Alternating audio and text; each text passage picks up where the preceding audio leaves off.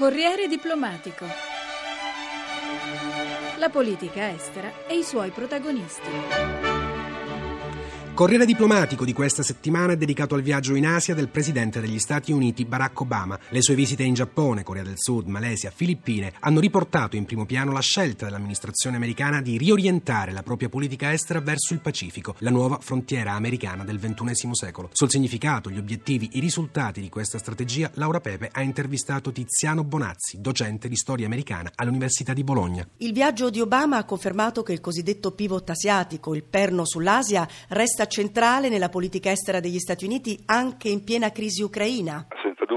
pilastro Asia Obama lo aveva annunciato fin dal 2009, la Clinton come segretario di Stato fece il suo primo viaggio all'estero in Asia e Obama doveva fare a sua volta questo grande viaggio in autunno scorso per andare al summit economico in cui era presente anche la Cina. I problemi con il Partito Repubblicano eh, in congresso eh, relativamente al budget glielo impedirono e questo fece sì che il grande protagonista in autunno scorso sia stato il presidente cinese. Questo viaggio quindi ha voluto riportare gli Stati Uniti completamente come protagonisti in Asia e ribadire che l'Asia è diventato il fulcro degli Stati Uniti, tant'è vero che ormai entro fine decennio il 60% delle forze navali aeree statunitensi dovrà essere stazionato in Asia, sul Pacifico e non più invece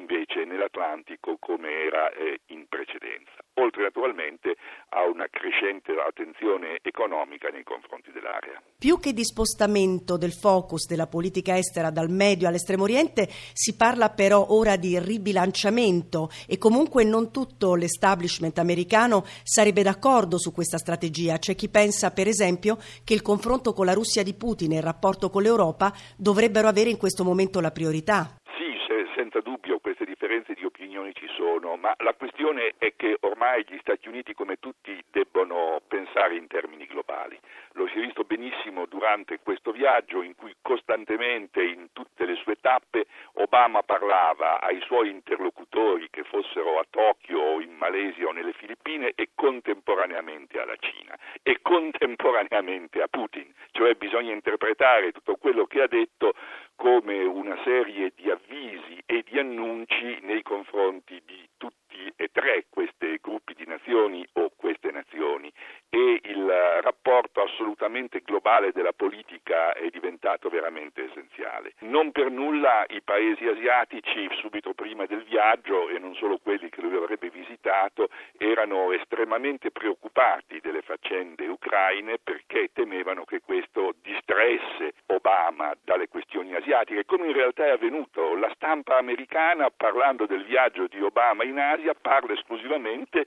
di ciò che Obama ha detto in rapporto all'Ucraina l'Ucraina e dice pochissimo in rapporto alle questioni asiatiche, per cui il problema in realtà è reale e il problema è reale anche nei confronti della Cina perché il timore dei minori paesi asiatici è che un maggiore coinvolgimento con l'Europa da parte degli Stati Uniti consenta uno spazio maggiore di pressione economica, politica e militare della Cina nei loro confronti. E nel viaggio di Obama è stata evitata con cura una tappa a Pechino anche perché uno dei principali obiettivi era proprio quello di rassicurare gli alleati che temono di essere schiacciati dalla superpotenza cinese. Ma l'ombra di Pechino ha pesato su tutto il viaggio. Obama ha ribadito che gli Stati Uniti non vogliono contenere né contrastare la Cina, ma in realtà la volontà di Washington sembra proprio quella di fare da contrappeso al gigante cinese, o no? Ma eh, sicuramente sì. E qui c'è un vecchissimo problema culturale, sembra quasi che si riproponga la situazione dei tardi anni 30 fra Giappone e Stati Uniti, quando il Giappone intendeva diventare la potenza dominante asiatica e gli Stati Uniti intervennero per impedirglielo. Ora la Cina intenderebbe fare la stessa cosa e ritiene di avere il diritto di essere la potenza regionale dominante in Asia e nel Pacifico, qui c'è proprio uno scontro di cultura, perché eh, per quanto ho potuto vedere, per quanto ho potuto sentire e per quanto ci dice la storia in rapporto al Giappone, gli asiatici asiatici e ritengono che la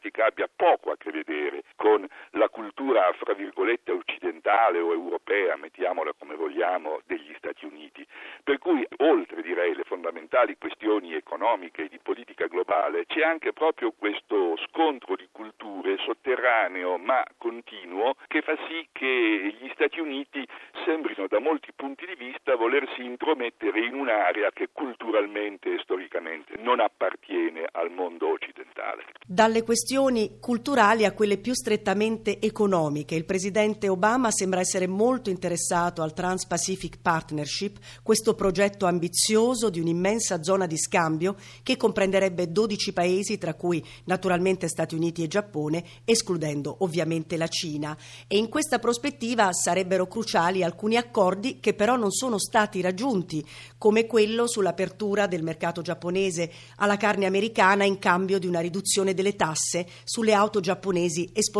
in America. Ecco, quanto pesa questo aspetto nella politica asiatica degli Stati Uniti? Beh, pesa moltissimo. Già esiste l'accordo ASEAN che ricomprende alcuni paesi asiatici ed esiste da prima degli anni 90. Ora il tentativo è di ampliarlo e anche qui veramente di farne un grande accordo asiatico che ricomprenda, e questa è una mossa fondamentale, una serie di paesi latinoamericani come il Messico, come il Cile e come il Perù in modo da creare una zona di libero scambio che sia contemporaneamente economica, finanziaria e anche culturale, perché naturalmente l'Australia è sempre intervenuta in queste cose, ma l'Australia tutto sommato resta un paese abbastanza marginale. Ma se all'interno di questo nuovo libero scambio asiatico cominciano a esserci non solo gli Stati Uniti, ma una serie di paesi latinoamericani e anche il Canada sembra interessato, allora cambia veramente tutto, cambia veramente completamente quello che è il ragionamento sulla politica del Pacifico, che diventa una politica asio-americana, orrendo da dire in italiano,